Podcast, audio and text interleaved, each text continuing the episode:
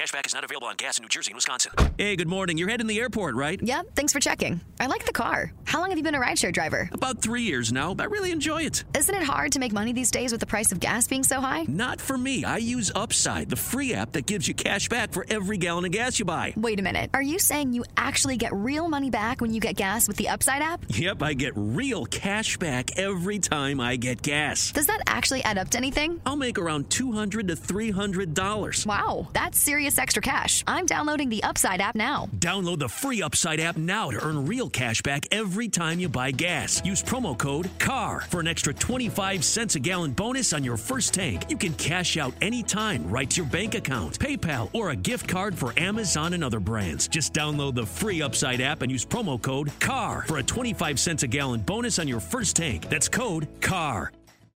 As humans, we're naturally driven by the search for better. But when it comes to hiring, the best way to search for a candidate isn't to search at all. Don't search, match with Indeed. When I was looking to hire someone, it was so slow and overwhelming. I wish I had used Indeed. If you need to hire, you need Indeed. Indeed is your matching and hiring platform with over 350 million global monthly visitors, according to Indeed data, and a matching engine that helps you find quality candidates fast. Ditch the busy work. Use Indeed for scheduling, screening, and messaging so you can connect with candidates faster. And Indeed doesn't just help you hire faster. 93% of employers agree Indeed delivers the highest quality matches compared to other job sites, according to a recent Indeed survey. And listeners of this show will get a $75 sponsored job credit to get your jobs more visibility at Indeed.com slash podcast. That's Indeed.com slash podcast. Terms and conditions apply.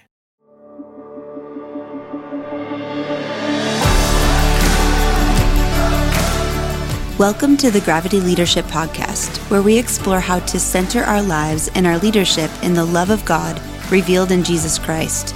in the midst of the disruptive cultural shockwaves of the 21st century. Join us as we learn to take the love of God seriously as the force that holds all of us and everything together.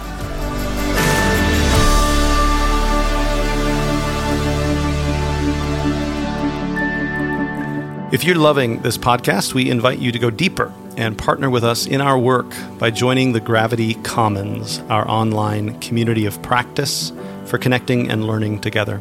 As a member of the Gravity Commons, you get access to live podcast recordings with upcoming guests, as well as other opportunities to connect and learn together with us in real time.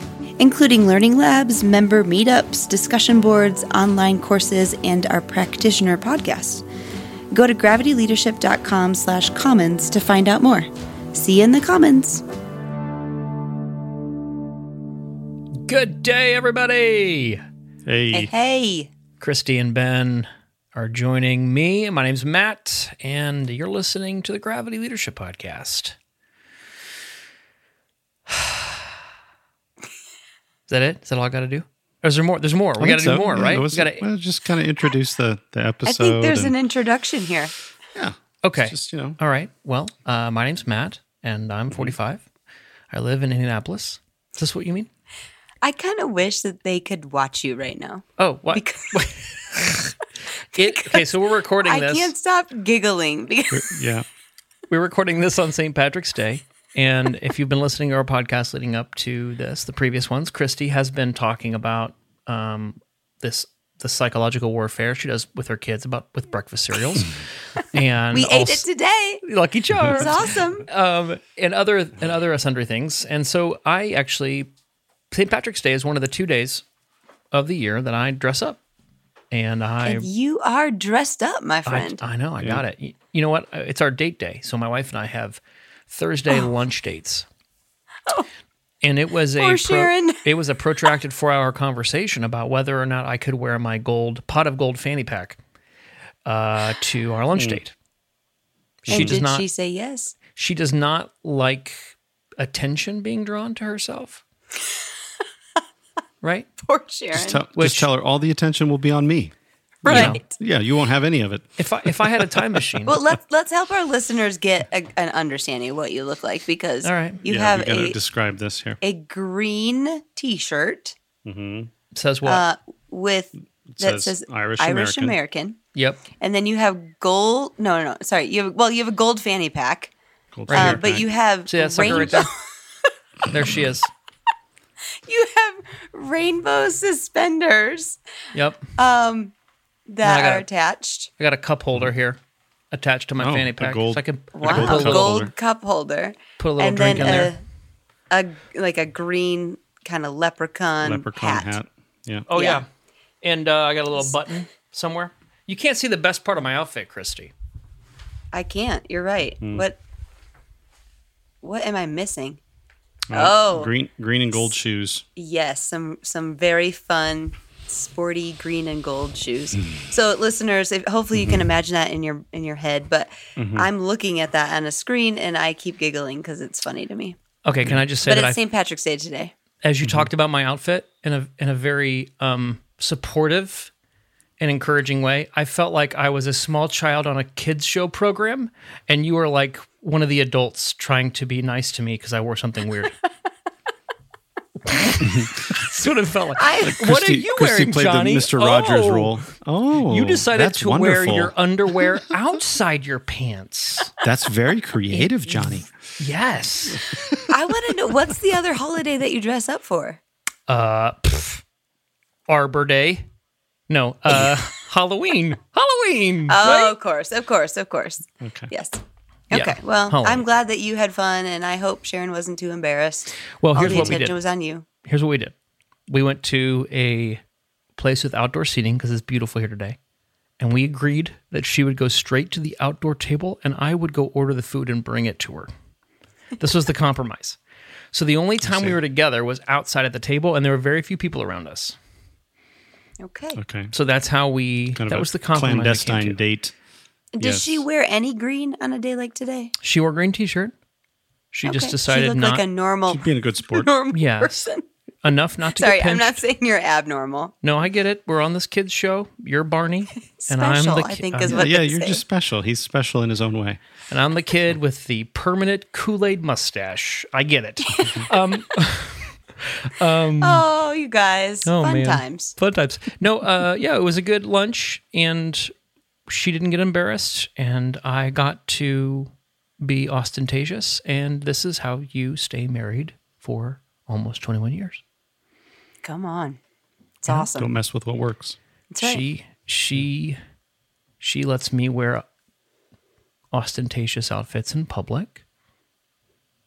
And I let her sit at a table and not be with me while I order food. Mm-hmm. As Christ loves the church. it works. Easy peasy. Oh my goodness. Speaking of All right, well, loving today's speaking of loving podcast- and speaking of loving the church. Today today we Good are segue. talking about Melissa Florer-Bixler's book How to Have an Enemy and uh in astute listeners, longtime listeners will note, probably remember that in the past we've done best of like five best books I read in a year. And the end of 2021 was just crazy busy for us. Like we, as a ch- church, we moved buildings and and we were building the Gravity Commons, and so it was just a nutso time. So we didn't actually release the best books we read in 2021, except I wrote up. I I did work that was not needed. Story of my life, and um, You made your own list. you can count on me to, to do the work that's not needed and not do the work that is needed. That's what you get out of a relationship with me. Uh, no, I, I actually wrote up a list of five books that were my best books in 2021, and this was one of them. And Yeah. Melissa's book is so challenging and so good and so necessary.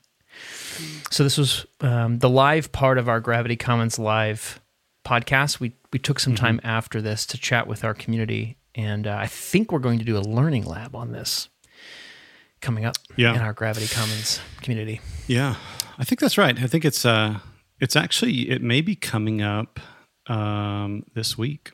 Oh, goody! Yeah, it is.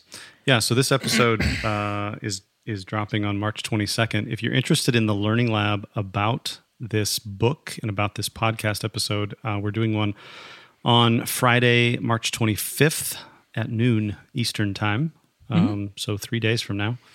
And yeah, Sign just up, join join the. Gravity Commons. Um, yeah, and uh, you can join us for that learning lab and get access to everything else that the Gravity Commons has to offer. gravityleadership.com slash commons. Uh, you can get a free month uh, just to try to Yeah. check it out and see if you like All it. right. See if you like uh, hanging out with us. So Yeah. I'm sad. I'm sad. I'm gonna miss it. you're going to miss the learning lab? I'm gonna Yeah. miss the learning lab. Oh. I'm gonna be Yep. skiing with my family. Spring break. Skiing. Oh, spring break. Yeah. Yeah. A lot So- of people are going on spring break uh, Yeah. this coming weekend. Well, yeah. Yep. Well, good. All right. Well, Well, let's- anything else? let's get into it. Should we get into it? Yeah. Yeah. Here's Melissa.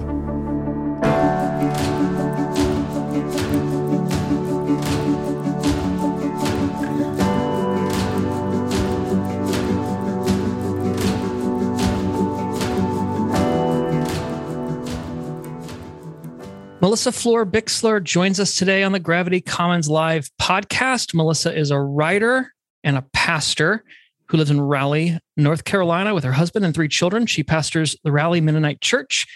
She has written for The Atlantic, Sojourners, and is the author of Fire by Night Finding God in the Pages of the Old Testament. In the book we're discussing today, How to Have an Enemy Righteous Anger and the Work of Peace. Melissa, welcome to the podcast. Oh, so good to be here, Matt. Thanks for having me on today. Yep. Yeah. And also uh, Christy and Ben. Hey. Hey. Hey, Hey, y'all. Good to be here. I yeah. know. Welcome Hanging out back, with guys. Yeah. Uh, Melissa, I uh, have been really excited to chat with you about this book um, because it's one of the best books I read last year in 2021. Uh, we're in a cultural moment where words like polarization, division, right, uh, unity get thrown around, and usually when they're talked about in the spaces that we that I frequent, uh, what's discussed is um, how do we how do we stop having so many enemies? How can we just get along? Uh, your book is actually taking a different tact. Uh, it's actually a how-to manual of having enemies. So maybe by way of introduction, how did this book come to be uh, for you? How did it crystallize? Maybe this was the way to frame the question rather than the prevailing predominant way. Yeah, I mean, I you know, I wrote this book um, as a way to also grapple with those questions for myself. Um, so I am part of the Mennonite Church. And if you think that words like polarization and unity get thrown around your world, let me tell you what it is like over here in pacifism. Um, so, this very Yeah. strong reaction to um, a sense of national conflict being um, exacerbated in a variety of ways. And um, what did that mean for us as peacemakers and a people of peace, a historic peace church? And um, and one of the dissatisfying responses to that uh, that that comes up frequently, maybe for you all too, is um, that that basically conflict at the end of the day is is interpersonal. Like the real problem is that we don't get along, that we can't have conversations together. Um, and and that something felt amiss to me about that way of um, assessing the problem and the magnitude of, of what we're facing in this in this moment which just took me back to scripture um, to this you know when jesus says love your enemies um, before love your enemies is an is an assumption that you know who your enemies are right? Um, that you have them that this is that there this is the world we live in. Um, and if we can't begin with that question before love your enemies then everything after just becomes sort of a gauzy sort of um, conflict avoidance um, interpersonal smoothing over um, and actually the gospel is so much better so much better than that Mm. Mm. So Jesus then assumes that something about his program, his kingdom initiative, uh, will n- necessitate the having of enemies. Um, yeah, is that fair? Yeah, and Jesus is like very good about making enemies everywhere he goes. it's like a it's standard practice um, Yeah. for Jesus. Yeah, yeah, yeah. So maybe then, as a way in, your your tradition, the the peace tradition, is is very keen on things like nonviolence, keeping the peace, and you're sort of doing work within that. I think a lot of our listeners actually grew up in religious spaces that were keen on making enemies. And they did it in a uh, in a theologically wrapped cultural program known as the culture war. And so um, you know I, I think i speak for just some of the people here and i'm trying to like how do we come to this conversation? Some of the people here have maybe reactivity even like spiritual damage harm even maybe trauma around the idea that we have enemies right? That there's these feminists out there or the the gay community or some people who we have to go after attack because they're coming for us. So maybe as by way of in in that space in in what way are you using this idea of having enemies differently maybe than how it was wrapped in in a culture war christianity? Mm. you know when when jesus is talking about enemies when jesus uh, reveals to us the relationships of enmity in his own life among the people among um, god's god's people the jewish people the difference is that there's power right that that becomes a part of this equation. Um, and that i think is a piece that is often missing um, particularly in white evangelical spaces is um, is really a failure to grapple with the way that power makes possible relationships of harm. And in those relationships of course it's you know we can all we always talk about how people who enact harm on others are, are, are also being harmed by that, right? Like there is a destruction of your soul, a dehumanization to yourself by harming others. Um, and we also recognize that that harm enacted on more vulnerable communities produces a kind of relationship.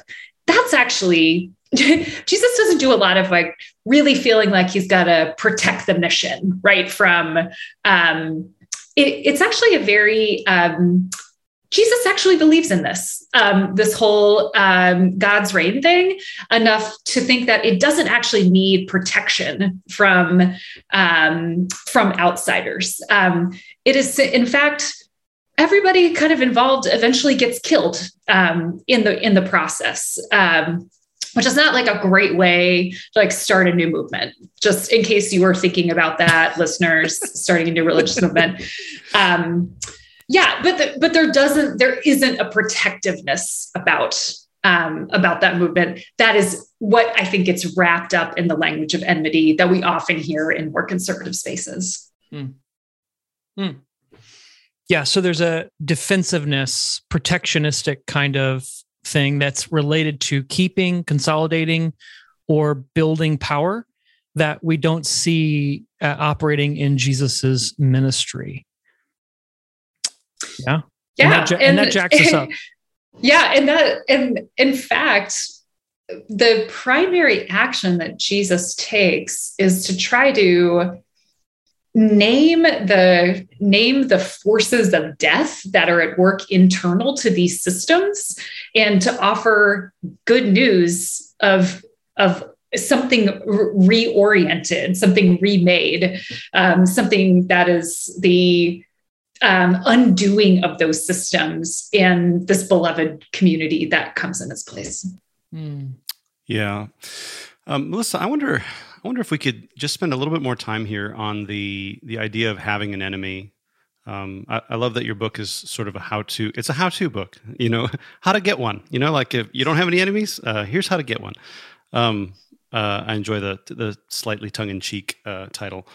Um, but you know, you, you talked about Jesus having no problem, Jesus making enemies wherever he went, um, and I, I think oftentimes we think what we think of when it comes to making enemies um, is you know Jesus walking around like poking people in the eye, you know, making people mad at him because he was I don't know being mean or saying saying uh, mean things, whatever.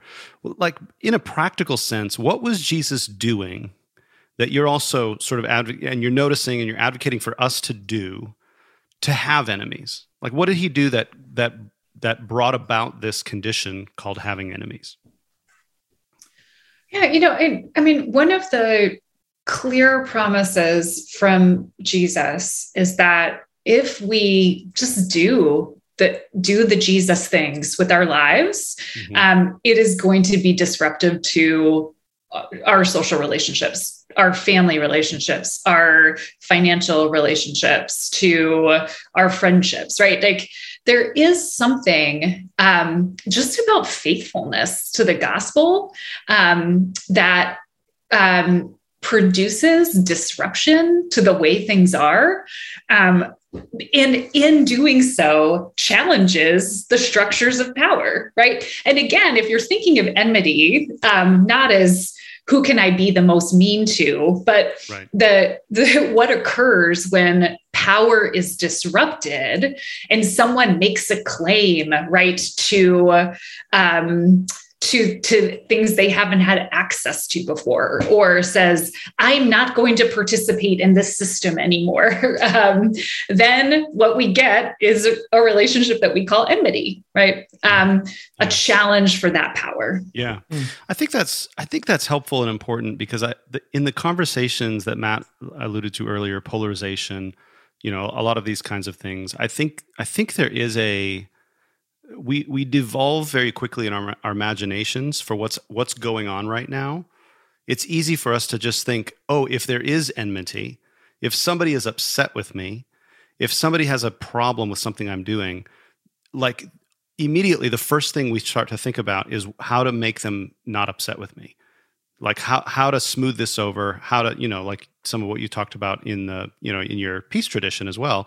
Like how do we how, how do we do how do we smooth this over so that we we can have sort of nice feelings about being together? Uh, instead of just sort of maintaining the faithfulness and sort of letting the chips fall where they may. Like like you said you know a lot of a lot of people get killed uh, because they they refuse to participate in these systems or they insist upon speaking uh, truthfully about this or that um, you know uh, power power situation. So i think that's really helpful um, and it, it's it's just clarifying. So i just wanted to say thank you. Yeah. You know as you're saying that you know i i do think it's it's um there's a you know i think the the paradigmatic story for us you know is you turn the other cheek this mm-hmm. sort of that right. and and i think that's really one of the places where you see jesus really solidify for us this refusal to participate in the system anymore um, mm-hmm. a system that is mutually dehumanizing and destructive right yes. it is destructive to the Roman garrison to be in a position of occupation and destruction of the Jewish people in um, in in Jerusalem and the surrounding Judean area, right? That is destructive to them, and it is destructive for um, people in an oppressed situation to partic- to continue to to participate in the system of vengeance and retribution. Yes. Um, and so Jesus just, you know, it's like I I I encourage you not to participate any longer in that system. Yeah, and yeah. we're going to do this thing over here called the reign of God. And then we just invite everybody to participate in it because yes. this is actually the good life. Like this is right. what a good life looks like. Yeah. Hmm. Yeah. And I mean, we, we get into this like love. That's, that's how you love your enemies then is you refuse to participate in evil, you know, um, with them. You, you, and you, you disrupt, you faithfully disrupt systems uh, of harm and oppression that people are caught up in. Like that's that's how you love an enemy. Yeah, that's right. Yeah, yeah, yeah mm. that's good. So, yeah, Christy, go, go ahead. No, I was just going to ask because I think a lot of our listeners, at least for me, when I when growing up, the only thing I knew to do for enemies was to pray. Like that's what I was taught, right? That's like what's preached or taught in Sunday school or whatever. I wonder if you could double click on like how does prayer play a role in how we have enemies. Mm. Yeah. And, you know, Christy, I'd be interested to hear more too about if your experience was not only just pray, but like pray like good thing like i pray that you know we will be friends someday right right is that kind of the idea yeah yeah, yeah exactly right? it was like oh we're gonna be bffs if i just pray long enough you know yes yeah um and so i do, i don't even i don't think it's just the um that you pray for enemies, right? Because we're told to do that. Um, but what is the content of that, yes. right? Yes. Um, because prayer looks like a lot of things Right. in the Bible, including these psalms that cry out for justice, that um, that that name fully the harm and damage that has done by an enemy and release it to God. Um, Yes. In the fullness of that terror and trauma that has been visited upon us or our community, our nation, our people. Um, and then, um, but if, but that, um, so like, how do we honestly pray for enemies? I think it's like the Right. question for me. Like, how do we Right. say, um, actually, my prayer uh, for Donald Trump actually has been the Magnificat, right? Um, cast the mighty down from their thrones. Like, I have prayed that um, not only because it's an honest prayer about myself, but because I think like being on a throne is not good for that man either, right? Like that is um, clearly not a good place for someone who is a narcissist to be. Like they need to be in a very different kind of world. Um, and so I, in, in recognizing that sometimes we don't even know how to pray, right? We just our our prayers are these groans of just saying, God, I stand before you, um, and the total destruction of this moment, and say, um, I have nothing left to give. Um, what what remains here for me? Yeah. This sounds to me like lament and like really being honest with God. Um, I just recently led some people through a time where they just wrote out laments to God and really poured their heart out about a situation, a person, a circumstance. And then we just had like a gold bowl in the middle of the room. And I was like, when you're done, just put your lament in there as a way of releasing it because I think there we need to practice that. Um, and we need to we that's one way to be able to do it. So thank you for that. Yeah. Hmm. Yeah. And, you know, I think even pushing to like, do we have spaces for communal anger? You know, like, uh, are there places where um, we can, we can, we can f- manifest the anger that perhaps doesn't feel like it fits anywhere in, in healthy ways? And I think, you know, Yeah. that depends on your community and who's present and what the questions are. But that's just something kind of bringing around for me too.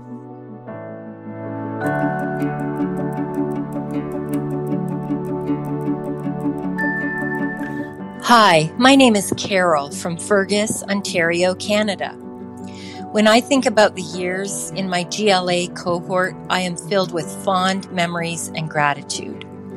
I looked forward to our time together each week. In my second year, although I was the only woman and Canadian and only one of two non pastors, this group saw how God was working in my life and encouraged me along the way as we processed our Kairos moments together. I was at a point of transition in my life, and having people who were learning the same things and processing with them was incredibly valuable for me. We were all from such different places and contexts, but it didn't matter. We helped each other see the world through the eyes of Jesus. This was a safe and encouraging space to process what I was going through and to equip me to be a leader who noticed the activity of God in my life. I'm so thankful for the work of Gravity Leadership. To find out more about Gravity Leadership Academy, visit gravityleadership.com slash academy. Melissa, how you highlighted the difference maybe of how we're trained to pray for enemies, which is pray for their good, um, and how um, often Scripture doesn't doesn't pray the quote good prayer for enemies, but prays the real prayer for enemies Mhm. uh, or the honest prayer for enemies. And sometimes there's some spiritual bypassing that I think happens in our communities where anger isn't an emotion that is Christian.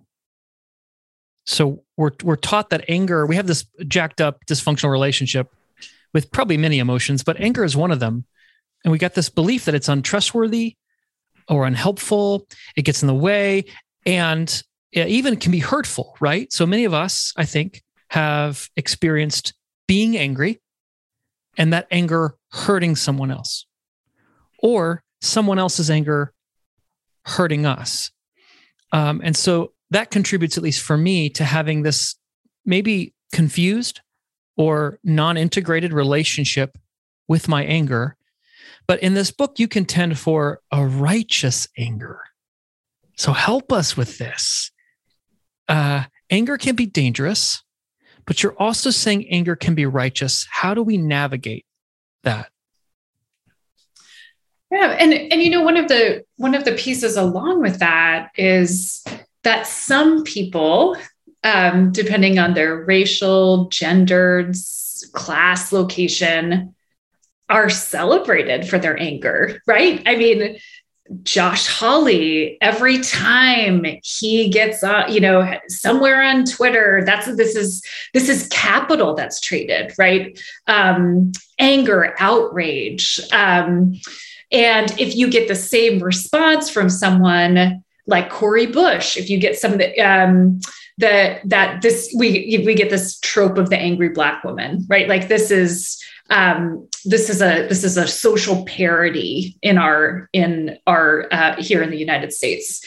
Um, and so, what I think the gift of church is is it actually provides us communal space to do that work of negotiation, right? Like when is um, when is my anger um, uh, suitable because um, because I'm white, right? Like this is um, because these are the things that my people are worried about are anxious about. And so it's so they have so there's voice for them here. Um, whose anger does not show up because it isn't socially acceptable? Um, who are we who's allowed to be angry in public?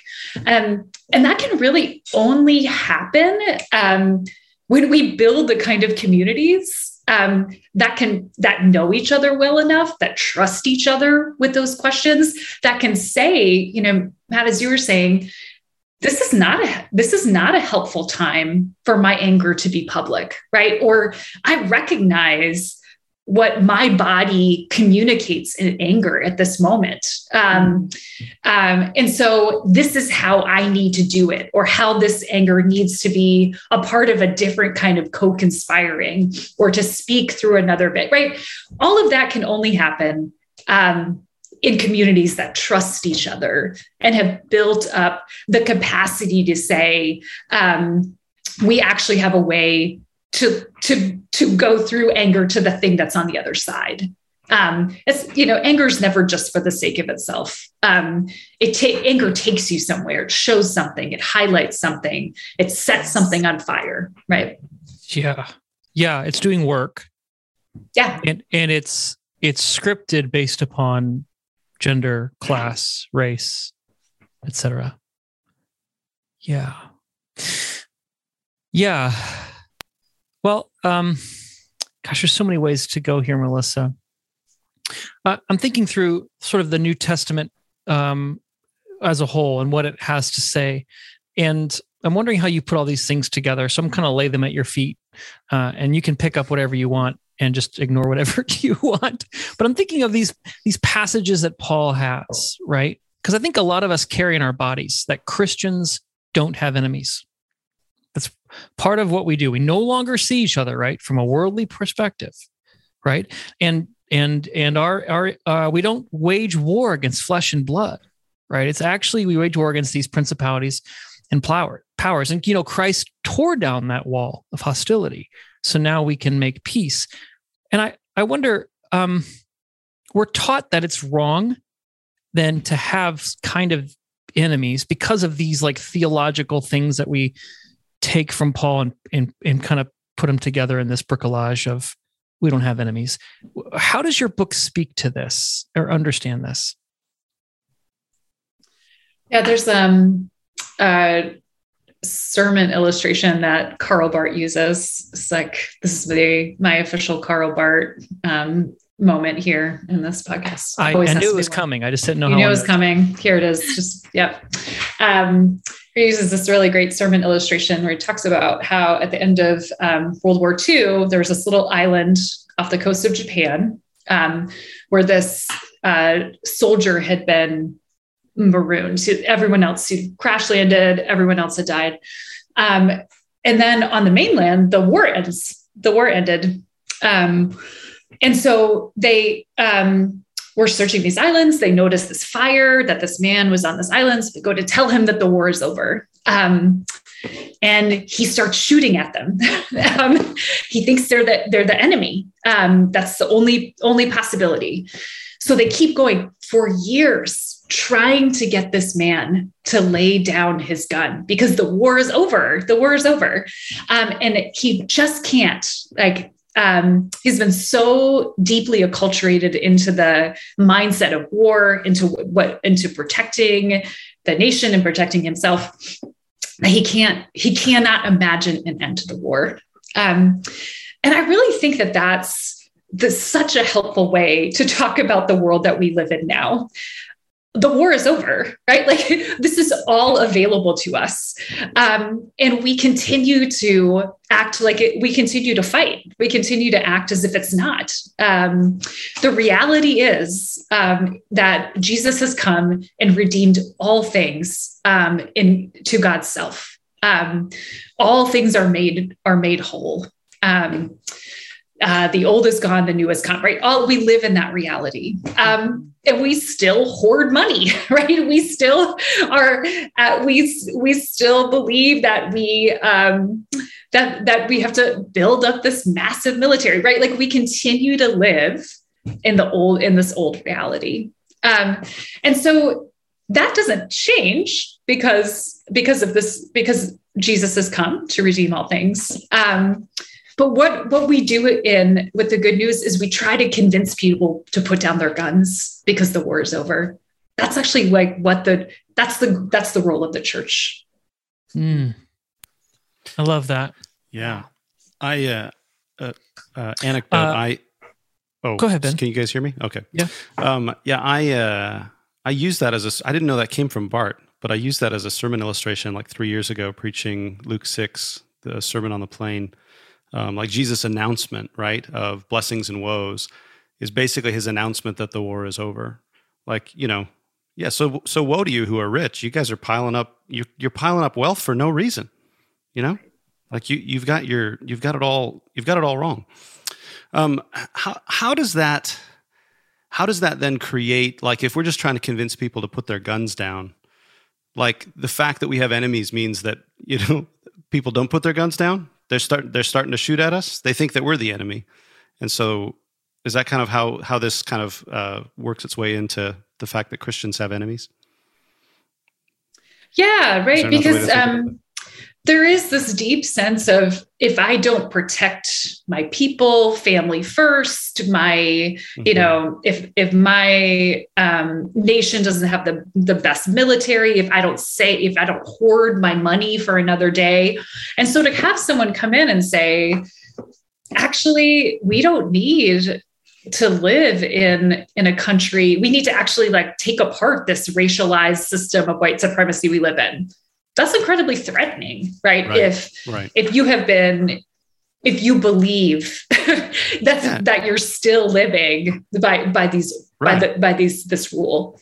Yeah, your whole world's invested in it, and so it's like you're you want to destroy the world is what you want to do. That's the accusation right. to That's Christians right. when they're acting in faithfulness, hmm.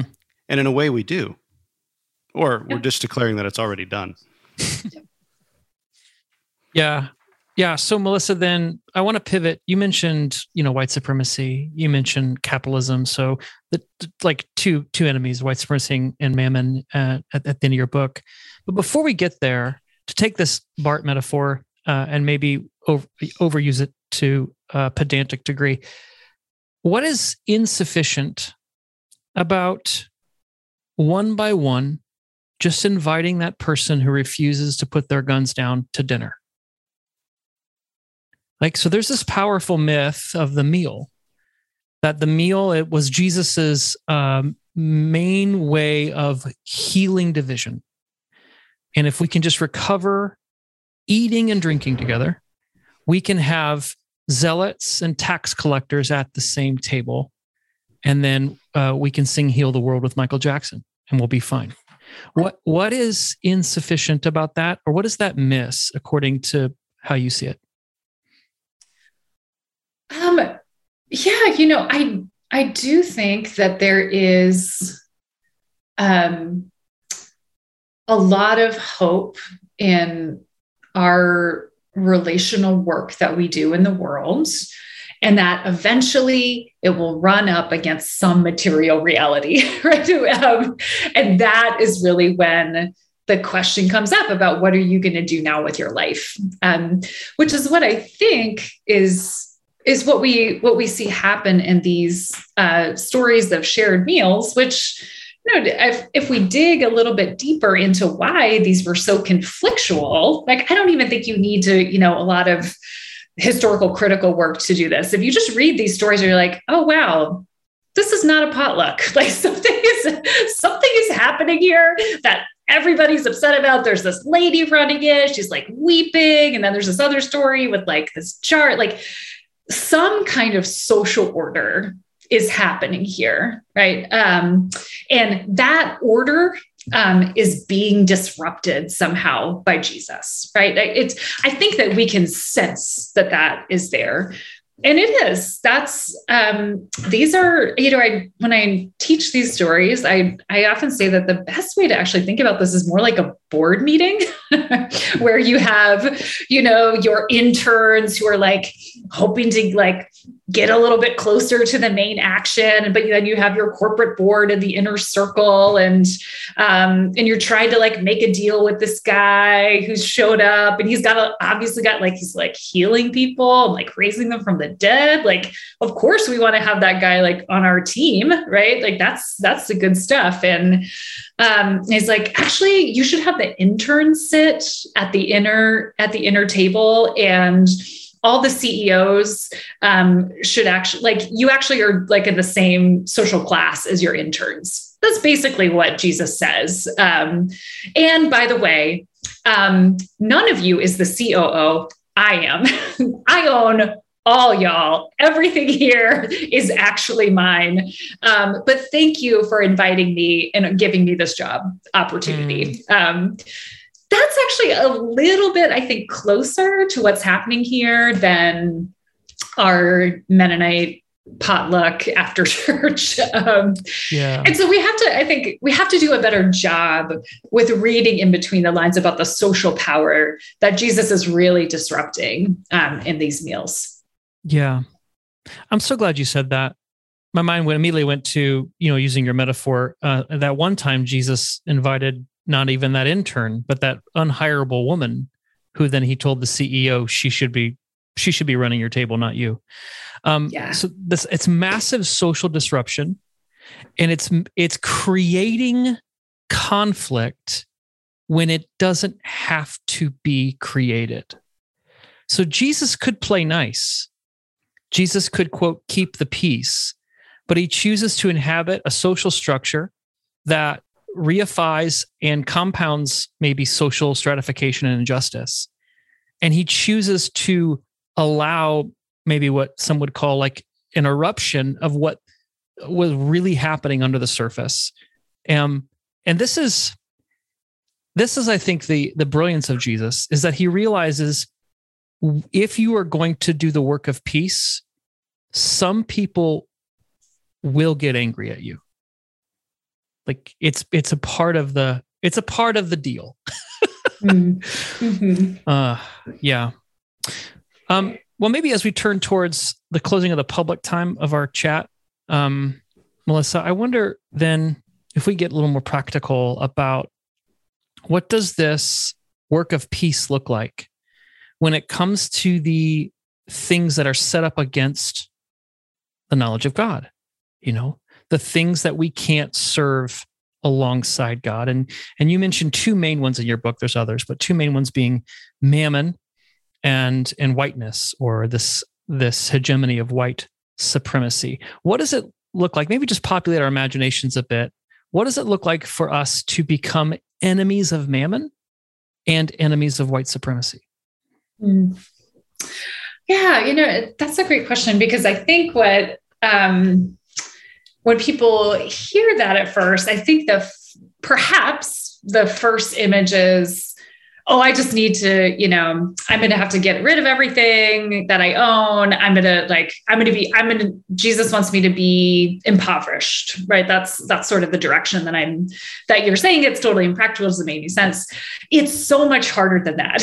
Um, Jesus actually is more interested in people looking to disrupt the systems that they, that they cannot extract that we cannot extract ourselves from, right? Like there's no outside to the system of mammon that we exist in. Um, and this is a, you know, this has been a been a problem for Mennonites because you know we like to be the quiet in the land, want to go like live in these cloistered communities where we're not, you know, infected by the world.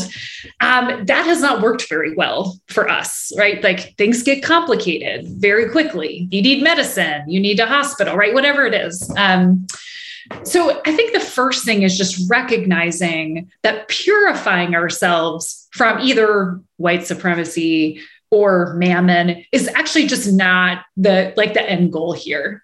Um, what Jesus actually invites us to is to find ways to disrupt those systems from um, from from within them. Um, and so one of the examples that I've given before is um, getting people out of jail um, by paying their bail. Right? Um, that's a system. If we all just got people out of prison or out of jail by that system could not survive any longer. Right. Yeah. Um, if we participated in um, in ev- if every church gave money towards RIP medical debt, that system could not withstand it, could not withstand that pressure anymore.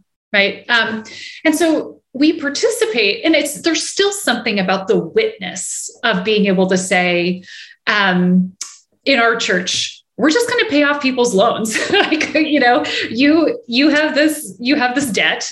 Um, maybe you even got it because you made a bad choice. Like there's no um, there's no righteousness about this at all, right? You made a bad decision you should have done this, X, Y. It doesn't matter. Um, this is still an economic system that is built off of um, chaining you to this debt for the next 10, 20, 30 years, and it affects your life.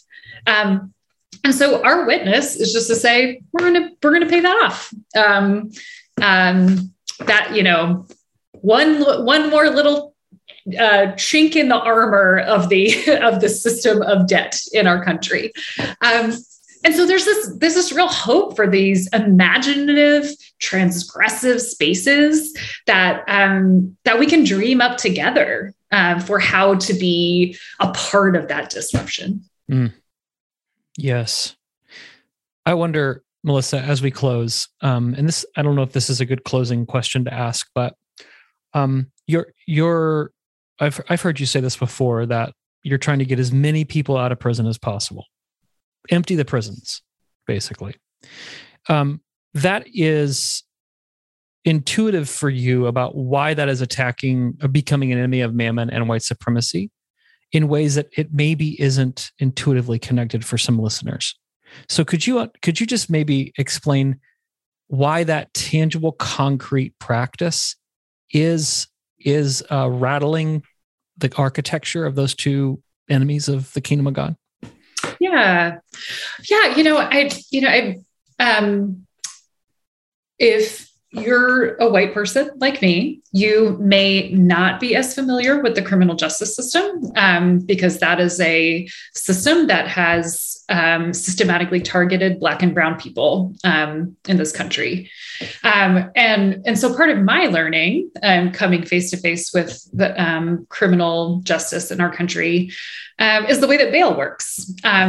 and a very quick overview of that is if I get um, speeding tickets and I can't pay them off, um, I can be sent to jail. Um, and I um, am charged a amount of money to get out of jail. That's called bail. Um, and there are only, um, I can pay that bail. I can go to a bail bonds person and the bail bonds person will then um, charge me extra. So that's its own sort of system that is predatory off people in this position. But don't forget the reason i'm in jail in the first place is i can't pay my tick my my tickets. It's not necessarily because i'm dangerous or that i'm going to hurt somebody um, because if i um, almost every crime has a certain amount of, of bail met, right? You all may remember Kyle Rittenhouse. It was like a million dollars. This is a person who killed two people. But because white supremacists raised money for him, he was able to get out, right? So bail is a system that penalizes the poor. It is, it is at its heart. If you can pay, it doesn't matter how dangerous you are, you are going to get out. Um, and what a lot of people may not know is also how many people are incarcerated in jails because they can't pay bail. We don't have like all, uh, we don't have firm numbers on this because they're always changing, but it could be up to as many as half of the people who are currently who are incarcerated at any one time are there simply because they cannot afford to leave. And once you can't afford to leave, it means that you're there until you either pay the bail or until your trial. So we've heard about these horrific stories of people who have been in prison without trial for years at a time, years of their life spent in prison um, before trial simply because they cannot make bail. Yes. Adding to that, the 20% longer terms that black people serve for the same crimes that white people commit. Adding to that, the eight times as many convictions for the same crimes black people do to white people. You know, adding to even in Jesus's day, it was debtor's prison. So prison has always been linked to criminalizing poverty. Um, and how that is caught up in a larger capitalistic system where we valorize, I think, wealth and we uh, in poverty always has a pejorative stigma to it. And so I guess I just wanted you to populate that for us because I think in order to be about the work of justice and peace, we will have to learn how to oppose injustice and violence. And the people who are in the with the guns in the hills, they won't like that very much. Mm. Yeah. Yeah. Yeah. Yeah, absolutely. And because we we are so often happy with a facade of safety rather than actual safety, right? Mm. That's the um we would we'd rather have um our some form of safety on the backs of black and brown people in our country than actually begin to think about repair and accountability and what it means for communities to be made whole after harm is done. Um, and as long as we have prisons, we will not cultivate the imagination to make that happen. It's just too easy to put someone in Rikers uh, for the next three years while they await their um, their sentencing. Um, it's just we will we will continue that until um, it's no longer an option. Yeah, well, the book is called How to Have an Enemy, Righteous Anger, and the Work of Peace. This is the end of our public podcast, Gravity Commons listeners. We're going to continue with some Q&A with Melissa. Uh, Melissa, this book is uh, profound and prescient and needed right now. So thank you so much for writing it and being with us today. Thanks, Matt. Thanks, Melissa.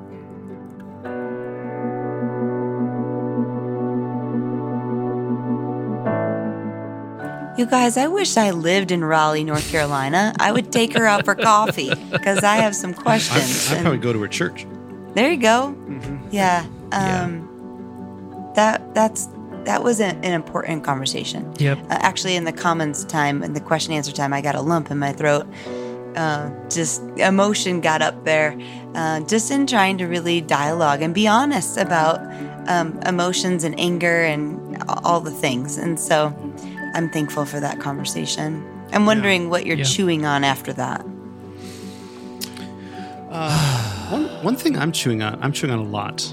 Um, and I'm actually, I actually haven't read the book yet. Um, I've been meaning to read it and uh, finally, finally started it actually today, hmm. the day that we're recording this. Mm-hmm. um, uh, and so I'm looking forward to yeah reading it. Uh, kind of in pre- preparation for this series we're doing on Mammon for Lent at our church.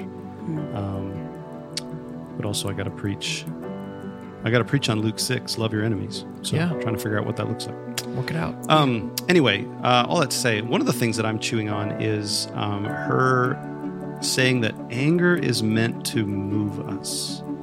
It's meant to like, like, move us into action. I think is something like is something that she said, um, and that that uh, I don't know. That, that's really striking me um, for some reason. That there is a there's a purpose for your anger. Yeah. Um, it's it's meant to activate you in some way. It's meant to sort of say that something's wrong and something needs to change.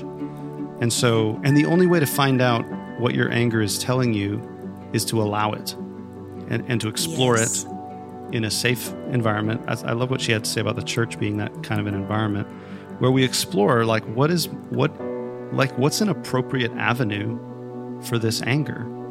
Because otherwise you know otherwise like she said it eats you it eats you alive. People literally die of heart attacks if they have like unresolved uh, anger right? Um, it eats you alive or there's this rage that takes over and it pushes you into destructive action. Mm-hmm. i think that like we need we need spaces like and I, I i would hope churches could be these kinds of spaces where we can lament and grieve and wail and you know rage together Yeah. but then you know in the presence of jesus learn what it looks like to channel that towards redemption restoration repair You know, Ben, as you say that, I think two things. Number one, churches first have to acknowledge that emotions in and of themselves are not bad nor good, right? Yes. We, it, it's it's an it could be used for bad or good. Anger in itself is not bad, Mm, right. um, but how we use it, and I I don't think that that's taught.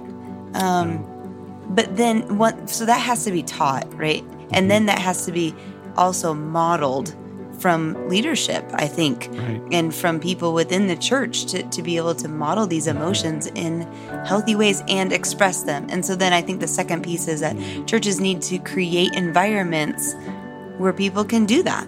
yeah Um, yeah you know, we have a the longest night at our church in December of a lamenting service, and it really is. Um, I mean, it is the longest night of the year, but it also is this time of lamenting all the pain and anger and grief that we have maybe had built up in us, and in a, in a place to express that. I think we need more of that within our churches. Uh, do you do that on t- december 21st you do it on the winter solstice. Yeah, yeah, we do. right before christmas. Yep. during advent. And, i and kind you of know, like that. yeah, I mean, it's, I think, especially around Advent and Christmas, like it's all supposed to be happy, clappy, and, and it's not, you know, Right, for a lot of people. yeah This well, is- we're big on advent This is all Ben needs is another feast day that he wants This to is do. a fast. This is not a feast day. This, this is a special. Another but yeah, fast special, day. A special service. Uh, you know, you know what struck me, services. Christy, was the all the things that capture our anger, the banal things, or is it banal? Um, I've heard the banal. okay, it's all the But I used to banal things that catch our anger. for a long time. right? So, you know, I mean, I think in, in a lot of our traditions, it, there was the worship wars in the mm-hmm. 1980s, right? Yeah. Some Yeah. people were like the organ and the choir, and some people were like electric guitars, right? and and people Pews were so chairs. angry about it, so angry. And I'm just noticing, like, how many things have I given anger over to that are that are banal? Yeah. and and then the things that melissa's talking about is like here's this woman who without a trial and without the person who probably is more responsible than her is going to be put to death Yeah. right Yeah. and and like that injustice actually is what my anger is for i think our anger actually is does good work if it's directed towards things that are worth being angry about but one of the things i notice is that i give my anger away to things that inhibit me from moving into the world to oppose injustice Yes. um, so that's one thing I'm I'm noticing from this conversation. And then I I don't know. I think I could listen to her talk for another 60 minutes about emptying the prisons, Yeah. Right? Oh yeah. right? Because I think this cuts. There's so much to unpack there. There's so much. We, we had uh, Dominique Du Bois Gilliard on a number of years ago about his book Rethinking Incarceration, which talks about um, some of the issues with our criminal j- justice system and uh, the prison industrial complex, and all of that. But I think we often don't. It's out of sight, out of mind. These people are removed from us. They're and if nobody is in our family is in prison, I can go a whole day and not have to think about a prisoner. And there's two million of them. Right. Um, Yeah. right? Yeah. Uh, just this past just this past week, just a couple days ago, uh, somebody who's an asylum seeker in our church, who's been living with a host family for a year, finally got his ankle bracelet removed. Wow. It was supposed to have been removed. Am I right, Ben? Like within weeks of his release? Yeah. I can't remember. I I remember actually like I remember actually when I first heard it, I was like I I actually didn't realize that it hadn't been removed. I was had just like, neither. what? I, But- I was just like that. That's. but that's this crazy. person's living in our midst. We see we see Yeah. them regularly, Yeah. and they've been waiting for this ankle bracelet to get off their leg. And I, I guess I guess I just okay. Uh, the injustice of the criminal justice system goes far beyond that, but I, I'm just struck by how it's not common knowledge in high school youth groups that to be a Christian who opposes mammon and white supremacy, we're going to have to do something about our prisons. yeah. It's just not common knowledge. Yeah. And I think, yeah, well, who who could we become as a people if that's if that became common knowledge? Yeah.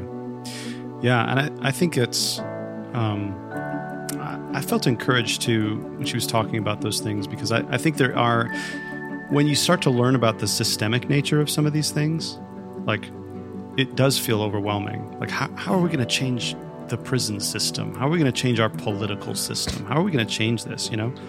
Um, and, uh, but I wa- I was encouraged by the fact that I think, you know, one of the things I heard you just name there, Matt, is we can talk about these things, right? So we can talk about how these things are all connected and, and educate people and help help people into that.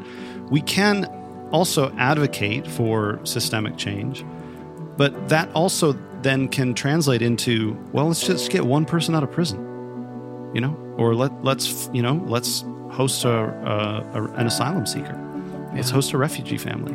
Like there, there are like little little things that you can do that are very concrete acts of solidarity that are part of maybe a larger project of dismantling a system or a structure that's causing that um, that oppression. And when we do that, it, Mhm. it captures other people's eyes. Mhm. Like, why are you doing that? Why are you hosting this refugee family? Why are you whatever? And and then they see a more full picture, a more beautiful picture of Yeah. Jesus, right? And maybe that then uh, inspires them and, and shows them a different way. Yes. Um, and then you know that type of thing. I can't I can't tell you how many conversations I've had about do you know that when people legally present themselves at the border for asylum, they are incarcerated and put in shackles? Do you, did you know that? No, I didn't know that. Yeah. We treat we treat political refugees who abide by the law of our land Yep. as criminals. They are in they are not detention centers. They are jails. And that's just the tip of the iceberg of the jacked up penal system, right? We serve a God who heals us with love, and we think we're going to heal badness with penalty. Like we have an issue. So I'm thinking about that today.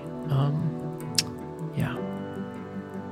Yeah, good. It's it was such a good. I I, uh, I encourage you to read the book How to Have an Enemy. It's super readable, super profound. Each chapter takes about ten or fifteen minutes, but it'll it'll change your life. right. well, Well, friends. Well, guys, I heard an interesting. change your life, everybody. I heard a speaking of changing your life. I heard an interesting fact I had, I hadn't heard before. You guys want to hear it? Okay. Sure. Uh, what is Whitney Houston's favorite coordination? What is Whitney Houston's favorite coordination? I don't know. I don't know. And I,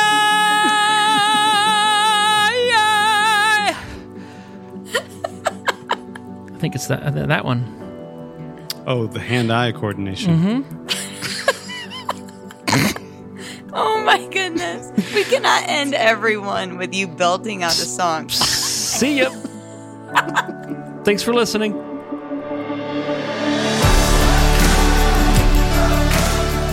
Thanks for joining us for this episode of the Gravity Leadership Podcast. If you're finding it helpful or enjoyable, we'd love it if you'd tell your friends about it. Ratings and reviews online also help others find the podcast.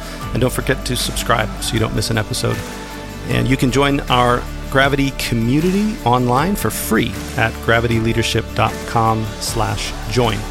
You'll get our latest content delivered straight to your inbox, as well as our email most Fridays with curated links to articles we find interesting and helpful.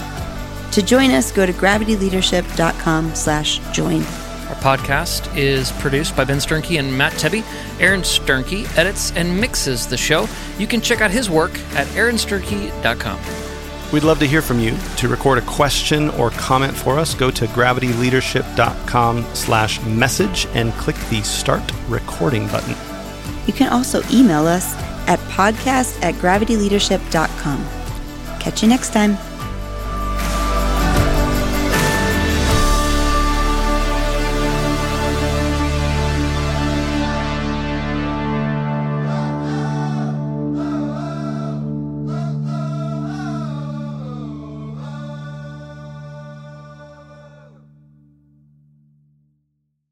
What's so special about Hero Bread's soft, fluffy, and delicious breads, buns, and tortillas? These ultra low net carb baked goods contain zero sugar, fewer calories, and more protein than the leading brands, and are high in fiber to support gut health. Shop now at hero.co. As humans, we're naturally driven by the search for better. But when it comes to hiring, the best way to search for a candidate isn't to search at all. Don't search, match with Indeed. When I was looking to hire someone, it was so slow and overwhelming.